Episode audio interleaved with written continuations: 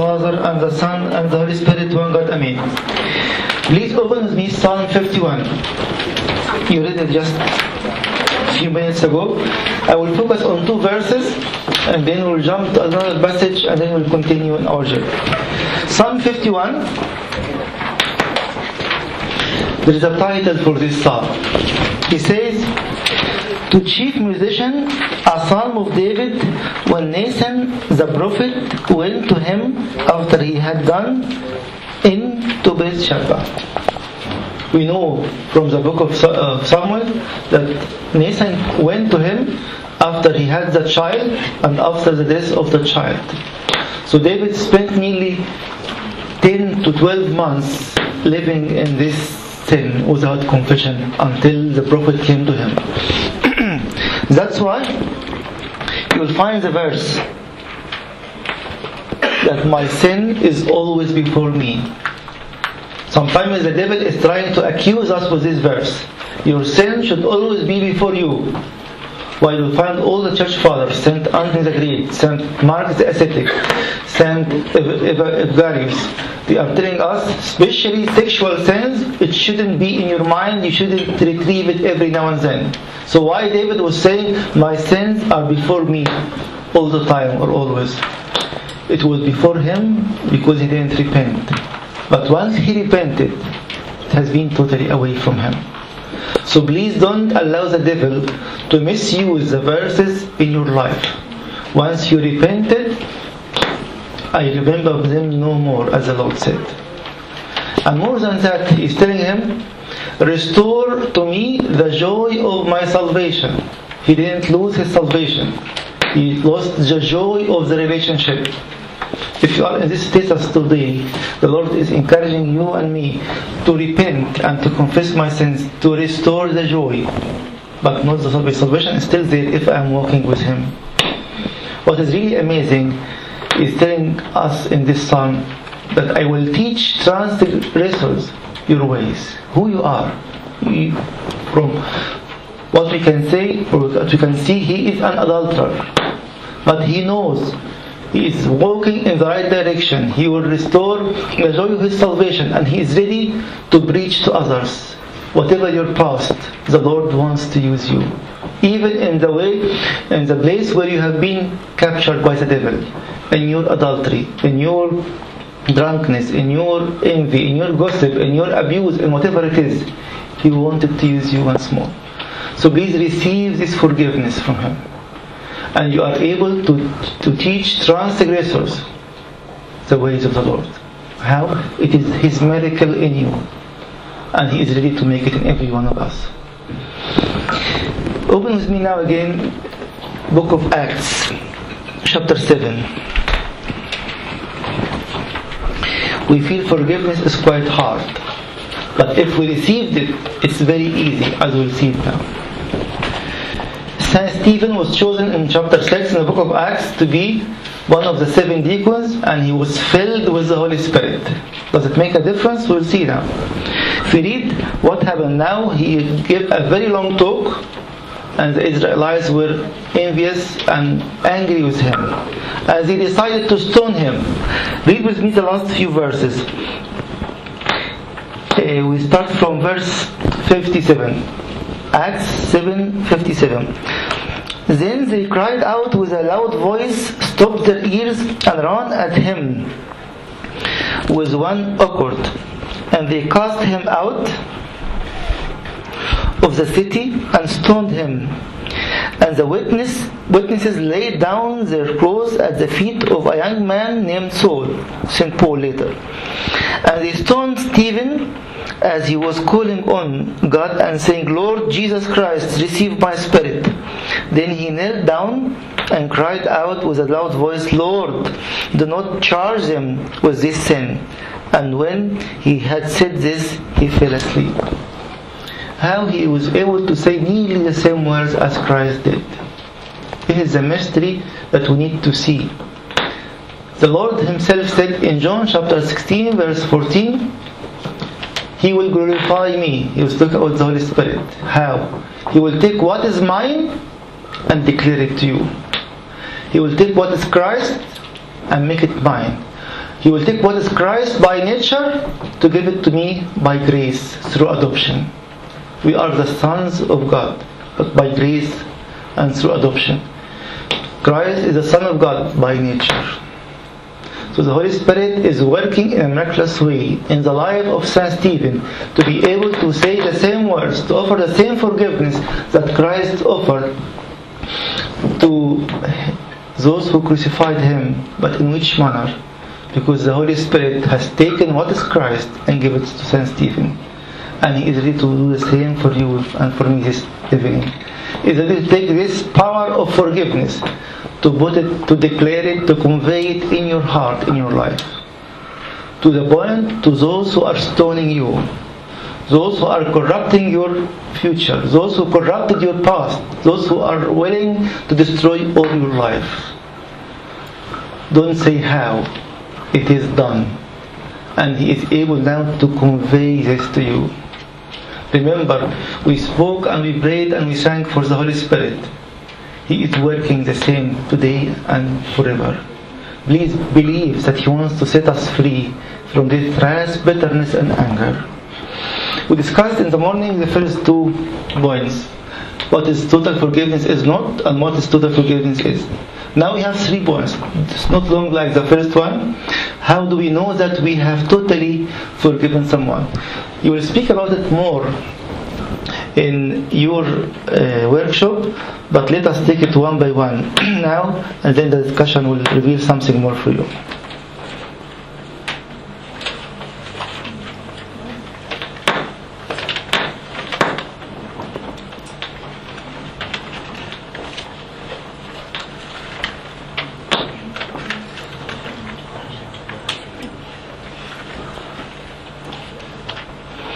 Open please with me Genesis chapter 45. Genesis 45.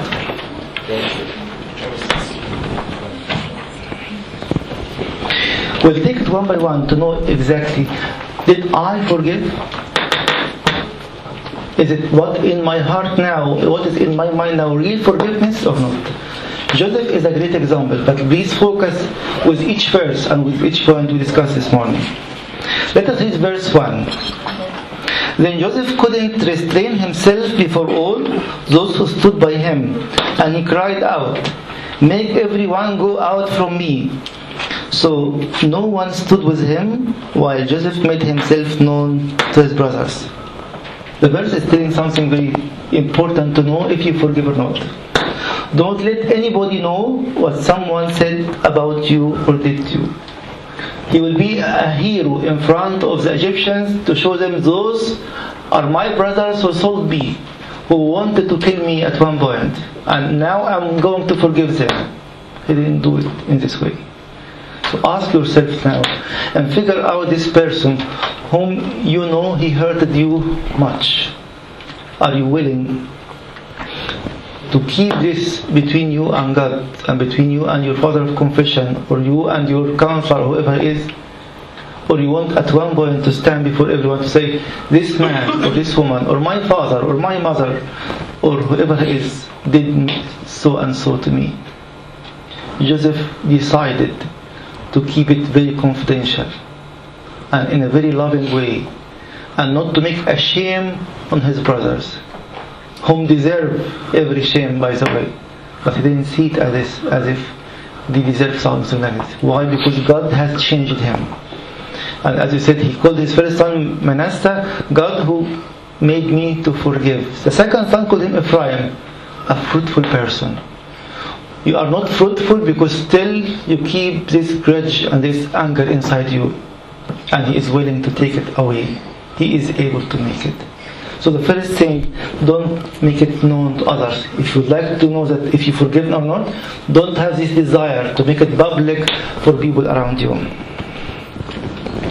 Verse 4 is and Joseph said to his brothers please come near to me so they came near. Then he said I am Joseph your brother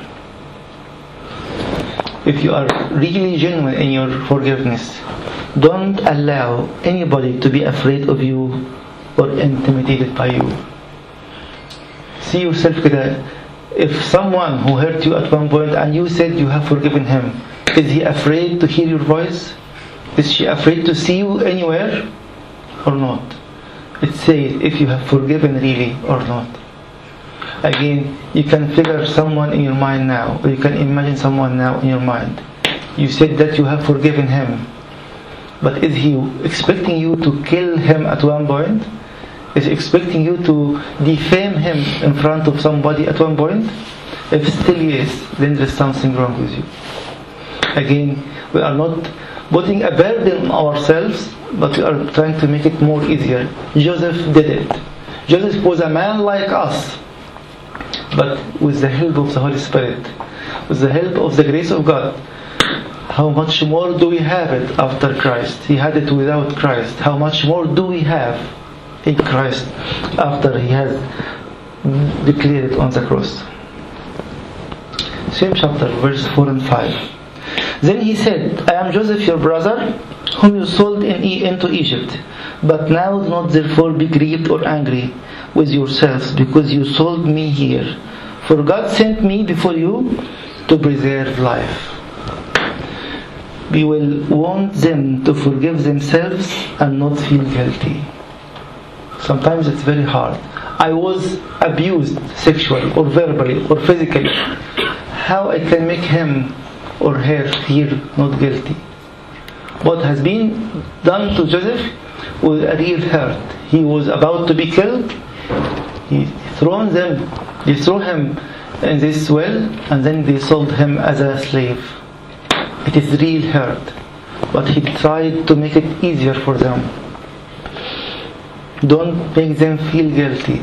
You are not releasing them from what they have done, but they had enough. Let them let God deal with their guilt. You don't need to add a guilt in their life anymore. But God sent me before you to preserve life.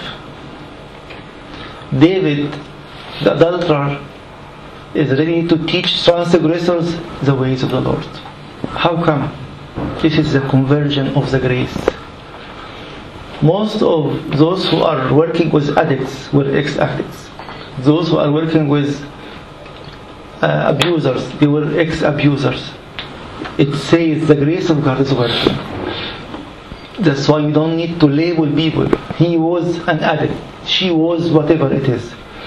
The Lord told the lady in John chapter 8, I am not longer going to condemn you, neither I will condemn you. But sin no more. Go in peace and sin no more. So to know if you are you have forgiven this person or not, don't add more guilt for him whenever you see him. He might come with this guilt. I'm sorry. I don't know how I have done it in this way. You have to release him from it. Sometimes he has no courage or he or she has no power to see that what I have done is really serious. I hurted you genuinely. But we don't need to remind them with their sins. It's time for us all to see that God sent me before you to preserve life. Your agony will be transferred into salvation for many, for yourself first, and you will help others. In your own failure, in your own sins, you will be able to go and snatch those souls who were walking in you with you in this way before.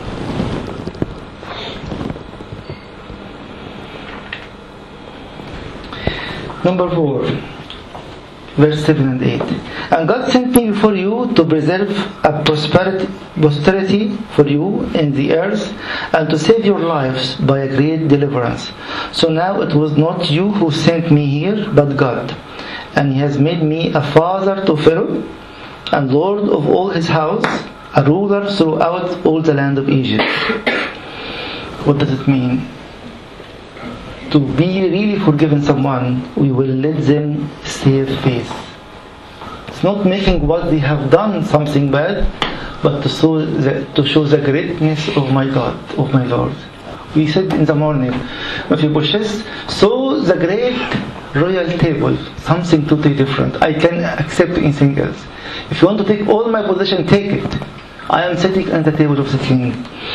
And here he is telling them something more. Joseph, so that all what you have done, because I trusted in God, And it costed him 17 years of agony, 17 years of painful experience in prison in the house of Potiphar, wherever he, he went.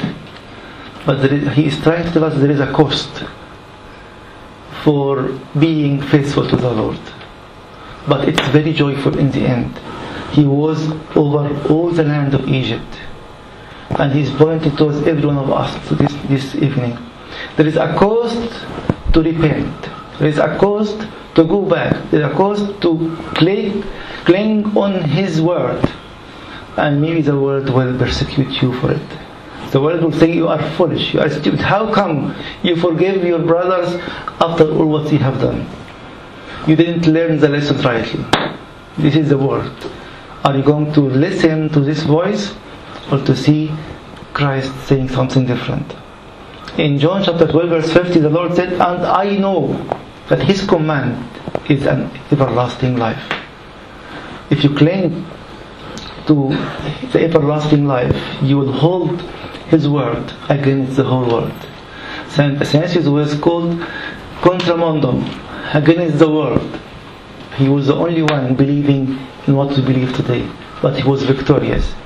How much pain he suffered, how much pain he endured at that time awful pain, even from the emperor, from some bishops, from some patriarchs as well, patriarchs in the different other churches. But he stand, stood firm to say, I know there is a price for what I am doing. And he's telling you, there is a price for forgiving. A joyful later, painful decision, painful choice, but joyful later. Whatever in your mind this evening, if it's a betrayal, if it's an abuse, if it is whatever it is, the Lord is encouraging you, rise. Rise and I will change it, transform it into something different. I will give you a great reward, but stand firm for the word. I am going to forgive. I decided to forgive.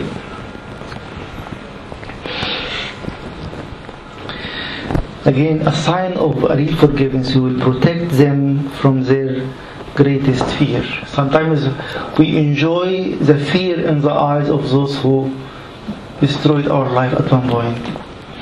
In chapter 9, chapter 45, sorry, verse 9 to 13, hurry and go up to my father and say to him, Thus says your son Joseph, God has made me Lord of all Egypt. Come down to me and don't tarry. You shall dwell in the land of Goshen, and you shall be near to me, and your children, your children's children, your flocks and your herd, and all that you have, there I will provide for you, lest you and your household and all that you have come to poverty.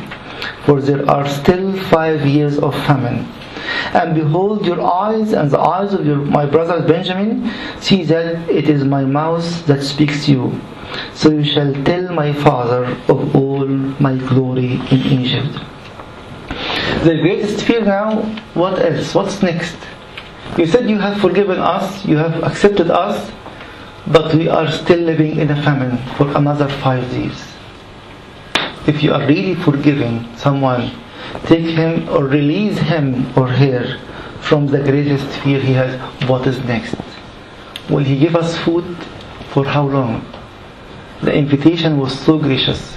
Come and eat, you and all your family. Seventy people came and dwelt with Joseph in Egypt. They became the beginning of the Israelites in Egypt and the holy family of God at that time. So to really say that I have forgiven, you will protect him or her or them from their greatest fear. He is going to do something at one point. And by the way, it didn't stop at this point. See what's more. Our father is going to die. Jacob is going to die. Then he is. It's time for him to revenge again.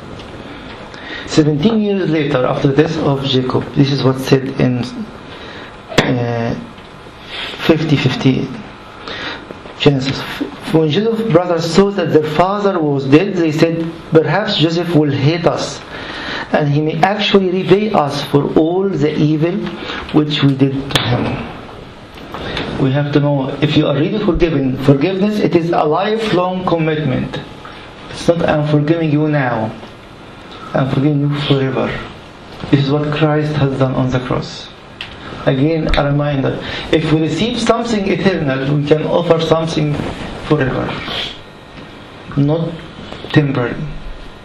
Sometimes you are sitting and you are blaming someone in your family. Most of especially sexual abuse was from a very close family friend, sometimes it's an uncle or, or a cousin or whoever it is. The Lord is encouraging you, speak out. Go and sit with your father of confession. Go and speak to a counselor. It's time to take this resentment from inside. It is a lifelong commitment. In the same chapter 50, Joseph was telling them, I have done it, I choose this forgiveness and I decided for it and forever. He said, Joseph said to them, Do not be afraid, for am I in the place of God? What? Am I in the place of God? If you're going now to take revenge or to sort out the lives of others who hurted you at one point, you are taking place of God. So please don't blame God at all. So Joseph was telling you and me, if you are really forgiven, don't blame God, don't judge anyone, even if they are rightly judged. Am I in the place of God? But as for as for you, you meant evil against me. I know he is not denying what they have done, but God meant it for good, in order to bring it about as it is this day, to save many people's life. Now therefore do not be afraid. I will provide for you and your little ones. And he comforted them and spoke kindly to them. This is Christ-like. This is the work of the grace. Before even receiving the grace above grace in the New Testament. How much more we can do in the New Testament after we receive the grace above grace from the Lord in His cross, in His resurrection, in the new life He's offering to us. And Job says in 42:10, and the Lord restored Job's losses, losses when he prayed for his friends. Indeed, the Lord gave Jacob, Job, sorry, twice as much as he had before. I am keen on him and on her to know that you have truly forgiven someone, praying for them to be blessed, praying for them to be healed, to be forgiven, to repent, to receive this new life of salvation. It has no nothing to say that I don't care about him or her. It's time to care about the whole creation. Man is created to be the priest of the whole creation. So take your role. Don't withdraw from it. This second point it shows if you really forgiven someone or not. Whatever is lacking in your life, be sure the Holy Spirit is going to take it, to take from what is His, what is Christ is, and declare it to you. Here's a small warning by most of psychologists and spiritual fathers. Never go to a person you have had to forgive and say to him or to her, I forgive you. This will be a counterproductive every time unless it is to a person that you happen to know is yearning for you to forgive him. Otherwise, you will be creating a stare that you will not be able to cope with. So please don't volunteer it unless you know that someone is not happy, is upset, is hurt by you, and he is willing to hear, forgive me, sorry for what I have done. Okay? Yes. Sorry, I was just going to ask if, if you don't know about doing that, how do you go about telling them that you've forgiven them? Yes. If now, for example, sometimes I have done something bad to you. Yeah. You felt it's bad, but I didn't feel it's bad. So how you expect me to come and tell you I forgive you? If someone is a mediator between us and he is telling me what you have done upset and Andrea and he is waiting for an apology, I will do it. But sometimes I have some some people have this sick mind. I feel I did something, but let me go and say it. Sometimes I complicate for you because you don't feel there is something wrong from the beginning. So it's very important to know when to say it. It's good to offer this forgiveness, but we have to know when to say it and to whom we can say it. Still, some of us said, "I don't. I'm not bothered to that. I can say, it's not my business, and it's not my rights, and I don't want to work this way. There's a consequence for my unforgiveness. So please think of it as something so serious. David, at one point, his son Absalom made this revolution against him. But because he received so much forgiveness, he was able to say what? Now he proclaimed himself again a king, and David was fleeing from his father, from his son, not to kill him. But when they went to fight against him, he told them, "Be careful, be tender to Absalom, my son. Still, I am forgiving him, despite he declared himself a king and he wanted to kill me. He can't make it unless he receives something from God. The same thing for you and for me this evening. Believe it or not, you receive too much, or you, you already offer too much. What you are going to offer is too little compared to it. Remember the royal table that you are sitting on it. Nothing to be compared. The Lord is telling us, don't do it. Don't accept any, uh, anything from the devil that to make it harder for you. So what are the consequences of unforgiving spirits? Number one, we lose our forgiveness. It is serious as such. You know it many times in the Bible, even you say it every day in the Lord's Prayer. This is how my Heavenly Father will treat each one of, uh, of you unless you forgive your brother or sister from your heart. It's the end of the story or the parable in Matthew chapter 18, verse 35. I'm going to lose my forgiveness. Why? Because I am not able to offer forgiveness once more. So please take it seriously. If you can't make it, ask for help from the church. Ask for help from your spiritual guidance. Ask for help from someone. But be sure that your forgiveness is in danger. Value it and its right value. As we said in the morning, the second thing, the Holy Spirit is grieved. What does it mean? I am so weak. I can't resist any sin whatsoever. Let us read the verse again from Ephesians 4 30 to 32. Do not grieve the Holy Spirit of God, with whom you were sealed for the day of redemption. Get rid of all bitterness, rage, and anger, brawling, and slander, along with every form of malice. And in verse 32, be kind and compassionate to one another, forgiving each other, just as in Christ God forgave you. So the Holy Spirit is grieved. Your resistance against any other sin is lowered. Your enjoyment with the Word of God became nil. Your walk in the spiritual walk became very weak. Why? Because you choose this unforgiving spirit.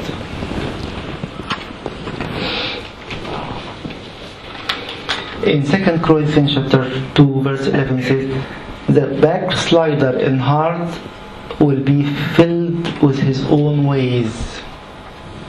What does it mean? The spirit of unforgiveness means you are left to your own ways. God is not leading you anymore. He says in Romans chapter 8 that those who are led by the Spirit of God are the children of God. But if I am led with my own ways, the proverb said, but a good man will be satisfied from above. In Proverbs chapter 14, verse 14. Lest Satan should take advantage of us, for we are not ignorant of his devices. What does it mean again? If you are left to your own ways, it is not the ways of God. But the good man will be satisfied from above. The way you think of revenge, the way you think of punishment, for those who hurted you. The way you think of defaming them, it tells and it shows you are left your own ways. But Christ is not going to do it at all. We are taking responsibility of everything. We are not denying anything. We are not repressing anything. But if I am not going to forgive, I will be left to my own self, which is a disaster.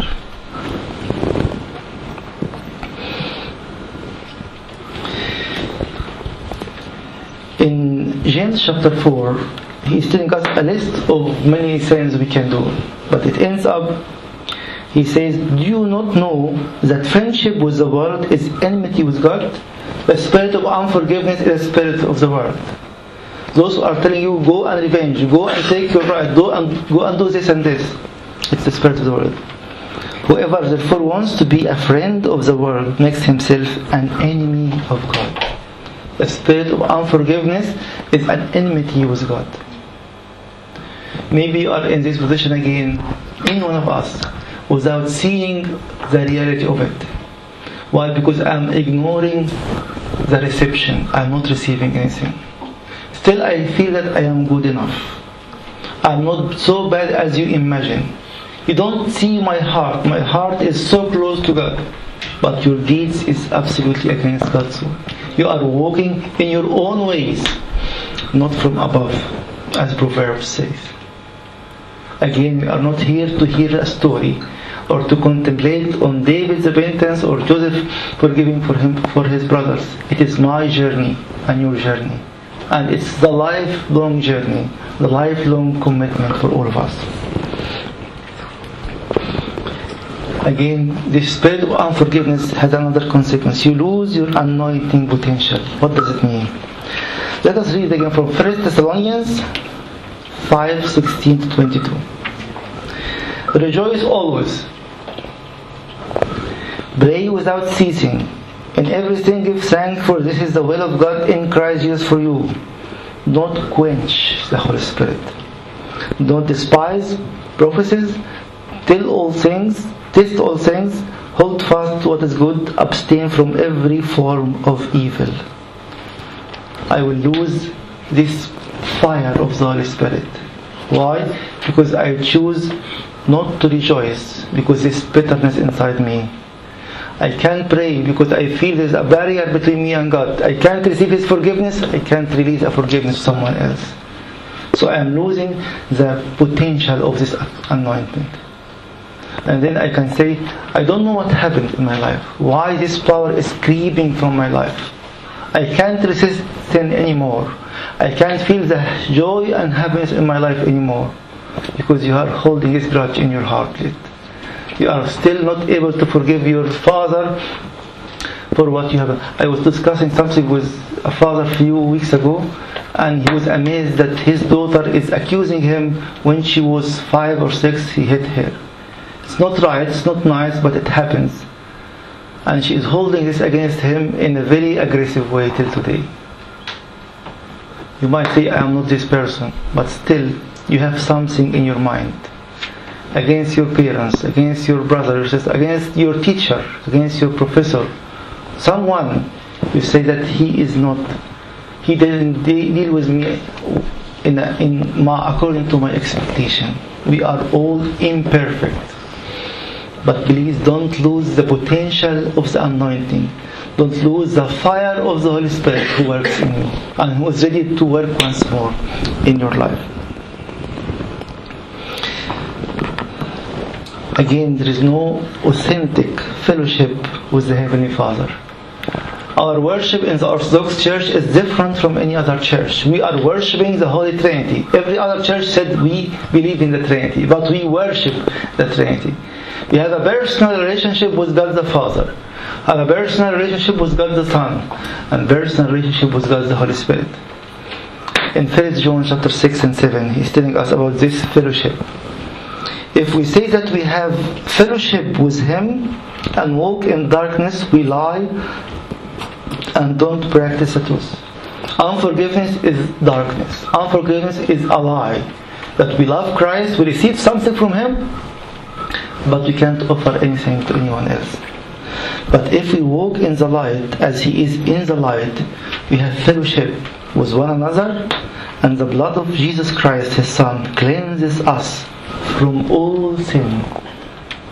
This light, His relationship with the Father, will uh, allow me to enjoy the fullness of the forgiveness of sins through the blood of His Son. Please, it is very serious and it's very real to those who have experienced it. Please, when you pray after we finish this session, tell Him it is not real yet to me.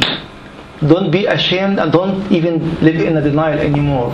Tell Him it is not real for me. Still, I can't forgive. Some some people can say it in a very strange way. I can't forgive my father because he died at, when I was young, or I can't forgive my mother for the same cause.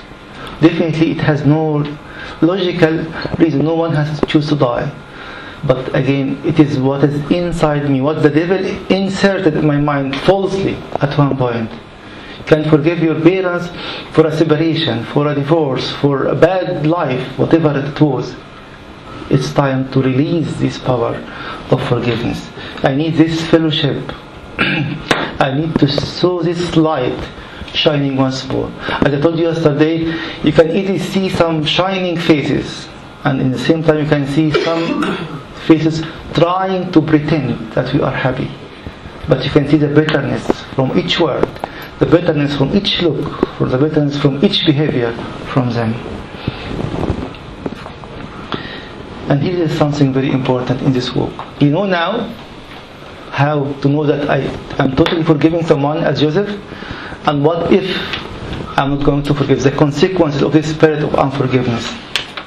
Here is something very important about the one who hurted me, or you can generalize it with anyone in your life. So say, don't blame God, but seek need. What is need? It's N E E D. When you are going to speak about this person who hurted you at one point, or any other person out of this topic of oh, forgiveness, ask yourself, is it necessary? What I'm going to say about this person, is it necessary to be said to anyone or not? If not, please don't say it. It will save you a lot. The E is encourage. Will this encourage, will it make them feel better? If to this person or to anyone else? What I'm going to say, is there any sort of encouragement in this saying or just I'm adding, topping up words? The other E is edify. Will it build or edify this person or the one who is going to hear about them? Again, if not, please don't say it. And finally, dignity. Will it dignify the person? That is the way Jesus treated other people. He gave them a sense of dignity. He never dishonored anyone, even the worst sinners. So it's necessary to say it, encouraging, edifying, dignifying the person. To avoid any more hassle, any more problems with those who hurt us or hurt by us. Let me finalize with you with a final thing. Sometimes we feel that we can't do it. We can't speak without this need. I can mix up things. And the church is teaching us here. We need to be living body. We need to admonish one another. We need to love one another. We need to instruct one another. The very famous verse, I think most of you know it. Romans 15, 14. Now I myself am confident concerning you, my brethren, that you also are full of goodness, filled with all knowledge, able also to admonish one another. And we, we stated three rules. It has been stated by many psychologists. When I can tell you you are wrong, because we are a member of the body of Christ. First of all, ask yourself, what is the motive? Is the motive love or condemnation? Am I going to tell you what you are doing is wrong because I love you or because I caught you, now you are a sinner? If it's love, go for it and you have to go for it. Second thing is level of speech. I'm going to advise you or instruct you because I am a saint, you are a sinner, or we are both sinners. So the level of speech, we are both sinners. We are in need of God's grace, of God's forgiveness. So I am helping you and you are helping me. And finally, the measure of speech. Are you judging me according to the Word of God, to the teaching of the church, or your own understanding? You feel I am bad, or the Word of God saying what I am doing is bad. So remember, you have to admonish one another. It's a command mentioned many times. This is one of the most famous one, Romans 15:14. And we admonish each other, it's motive, level of speech, measure of speech. We have to put them in front of our eyes. Let me finish with you with the final thing: how to forgive, how to offer this forgiveness. Take it simply in few minutes. First of all, I said it is a decision and choice. Make the deliberate and irrevocable choice not to tell anybody about what they did. Don't make it public. Sometimes it's not in your hands. The other person can make it public. It's up to him or her. But for myself, it's between me and God. I went to my father of confession, to my counselor, to my spiritual guidance, and this is the end of it for me. So make this decision. I'm not going to make it in public. I'm not going to defame anyone. Secondly, be pleasant to them should you be around them. This is what Joseph did. He didn't say anything bad to them. Make the decision. Take, make the choice and take the decision. Make it an end of bitterness, life of bitterness and wrath and anger. Put an end for it. If confrontation ensues, say that which would set them free from guilt, as Joseph did. Don't add a burden for them. Don't say you don't you don't know what you have done. You are not sure of how much hurt and suffering I had because of you. Don't say such words. It is the way to proceed towards this forgiveness. Protect them from their greatest fear, as Joseph did it again. Sometimes we are living in a house, parents and children, or sometimes husband and wife, or whatever the form of your family, and there is a greatest fear from someone for an unexpected reaction for a certain purpose, for a real, real purpose, or just a fake one. Protect them from their greatest fear, even if you annoy it or hurt your mother, your brother, your sister, your father, whoever he is, make a, a new peaceful atmosphere for their sake and for your sake. To show that you have received something different from God. He wants every one of us going home in a different manner, different mentality, because I assured myself of my repentance. And I'm going to confess my sins, whether here or when you go back your church. But I'm not going to be back again to where I have been. The Lord is ready to break the chains of bitterness, wrath, and anger. Keep it up today, tomorrow, this year, and next. Make the decision forever. Christ, when He said it, said it's for all and forever. Never argue with the devil that he deserves some badness at that time. He deserves to be reminded of what he has done at one point. Because we are seen by the world as fake preachers of the Word of God. When we forgive, we are like our God. We have totally forgiven those people and are not keeping this wrath of anger anymore. And the most important thing, don't cancel them from your life. Keep them at least in your prayer diary, in your prostrations, in your mutaniyat. It makes a great difference in your life and great impact in their life as well. Even if you feel that you don't deserve it, it's time to give while you don't deserve. As we discuss in a few minutes, maybe or tonight, why? Why you have to give them while they are not repenting it? It has no, nothing with the repentance. It is depending on you receiving something too big, and you can. It's like exactly like a beggar asking you for a pound, while you have cash on your pocket, few thousand. You are not thinking of this pound too much. See yourself again sitting at the royal table, receiving the life eternal, the eternal forgiveness from Christ, enjoying this new life in Him. then whatever you are offering is nothing. Again, make sure of this. You have received first too much than what you are going to offer. Make it reassured in your life. Whenever you go to a confession, sit with your father see the greatness of what you received. That's why part of our repentance is to see how awful sin is. No comparison. Said, but my list has five or ten, and his list has ten. It is beyond that. But again, it is not a matter of how many sins. Remember just one seed in the whole story of creation. What Adam and Eve did is nothing compared to your sins and my sins. But it is the cause of the whole disaster of the whole human being till today. So don't take your sins lightly. Sin is sin. And sin is disobedience and it takes me away from paradise. And to forgive is a full obedience to Christ. And I'm returning back to my royal table in Christ Jesus. May the glory of Lord Jesus Christ be with you from now and forever and ever.